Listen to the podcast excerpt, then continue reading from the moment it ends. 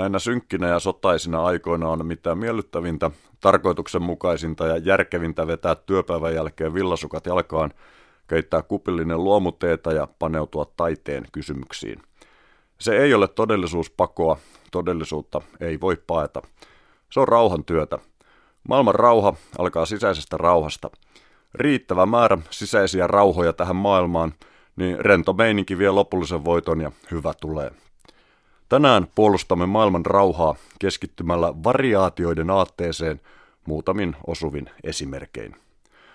William Blake antaa pontta hankkeellemme määrittelemällä suurin piirtein näin. Putsaa mieltämisesi portit, niin näet variksen lennossa ikuisuuden ja äärettömyyden. Mieltämisen portit, Doors of Perception, ovat samat räppänät, joista Tim Morrison keksi nimen The Doors yhtyelleen. Mitä ne siis ovat? Ne ovat ne päänuppimme hienojakoisimmat osat, jotka muuttavat aistihavaintomme ajatuksiksi ja uniksi. Pudotamme Blakein Englannista etelään, Manner Eurooppaan ja ajassa vähän taaksepäin. Johan Sebastian Bach arvasi Blakein ajatukset ennen William Blakein syntymää ja kehitti piskuisesta teemasta 30 variaatiota, Goldberry-variaatiot, joihin mahtuu koko maailman kaikkeus. Mitätön piste nuottipaperilla laajenee tässä sarjassa huimaa kyytiä musiikilliseksi avaruudeksi, samoin tarkkaavaisen kuulijan tajunta. Bachin Goldberry-variaatiot ovat kuin hyvä luonnonkuituinen nuttu, joka lämmittää kylmällä ja viilentää helteellä. Ne rauhoittavat kiihtyneen ja kiihottavat tylsistyneen mielen. Kanadalainen pianisti Glenn Gould maalasi Goldberry-variaatioiden avulla kaksi muotokuvaansa. Ensimmäisen ja viimeisen. Gold löi läpi 1950-luvulla kiihkeällä, hurjatempoisella ja virtuosimaisella Goldberry-levytyksellä. Neljännes vuosisata myöhemmin, vähän ennen varhaista kuolemaansa, hän heitti hyvästit viipyilevällä, jotensakin traagisen filosofisella, kaiken nähneellä, kuulella ja kokeneella versiolla. Samat nuotit, samat biisit, mutta vastakkainen meno. Nuorena rokaten, hakaten, hyökäten ja haastaen, vanhana mietiskellen, himmentyen, myöntyen ja häipyen. Musiikkikustantaja ja säveltäjä Anton Diabelli keksi vuonna 1819 hauskan jutun. Hän otti ja sävelsi 50 sekunnin mittaisen näppärän valssinpätkän ja lähetti sen puolelle sadalle itävaltalaiselle ja saksalaiselle pianoniekalle ja sanoi, että kehitelkääpäs tuosta variaatio ja lähettäkää palautuskuoressa takaisin, niin katsellaan miten teema lähtee lentoon.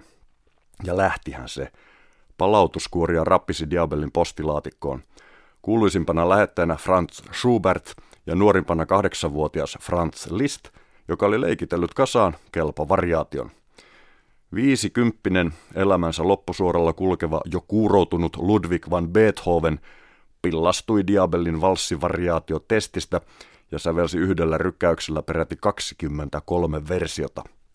Sen jälkeen hän keskittyi viimeistelemään Missa Solmniksen ja kolme viimeistä pianosonaattiaan.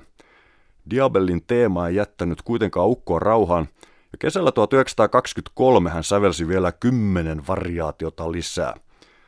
Beethovenin 33 Diabellin variaatiota ovat melkein liian hyvää ollakseen totta kaikille meille, jotka tykkäämme rauhasta enemmän kuin sodasta, kulttuurista enemmän kuin väkivallasta, ymmärryksestä enemmän kuin ahneudesta ja viisaudesta enemmän kuin moukkamaisuudesta. Umpikuuro säveltäjä repi Diabellin teemasta kaiken mahdollisen irti. Leikki, pelleili, irrotteli, vakavoitui, purki, kokosi, dekonstruoi ja konstruoi jälleen. Beethovenin Diabellin variaatiot ovat hätkähdyttävän modernia musiikkia, aikalaisia hämmentänyttä, eteenpäin kurkottavaa, tulevaisuuden mahdollisuuksia avaavaa suurta taidetta, rauhan työtä. Beethovenin innoittamina harppaamme nyt länteen, sivistyneeseen Ranskaan ja seuraavalle vuosisadalle. Kielen tutkija, filosofi, matemaatikko ja rauhan mies Raymond Queneau julkaisi vuonna 1947 kirjasen Tyyliharjoituksia, jonka juoni menee näin. Joku havannoi ruuhkabussissa nuorehkon oudohkon hepun, joka syyttää jotakuta tönimisestä ja tunkee sitten istumaan. Myöhemmin sama joku, eli kertoja, näkee saman jätkän toisella kaupungissa jonkun friendin kanssa, joka kehottaa jätkää ompelemaan rotsiinsa napin. Tämä varsin vaatimaton tarina on tyyliharjoitusten koko juoni. Keno kertoo sen 99 kertaa, aina eri tavoin, vajaan sivun mitassa per variaatio. Tulos on ihanaa, viisasta, syvällistä ja hauskaa, kielen loputtomia mahdollisuuksia avaavaa sanataidetta, humanismia, rauhantyötä. Heitän päätteeksi näytteen lyhimmästä päästä Pentti Salmenrannan suomennoksen variaatiosta niin kuin. Kato, bussi tuli niin kuin ja mä nousin siihen kattoon ja sitten siellä oli niin kuin semmoinen tyyppi, jonka mä niin kuin huomasin katto tai oikeastaan sen kaulan niin kuin ja sen punotu hihnan katto.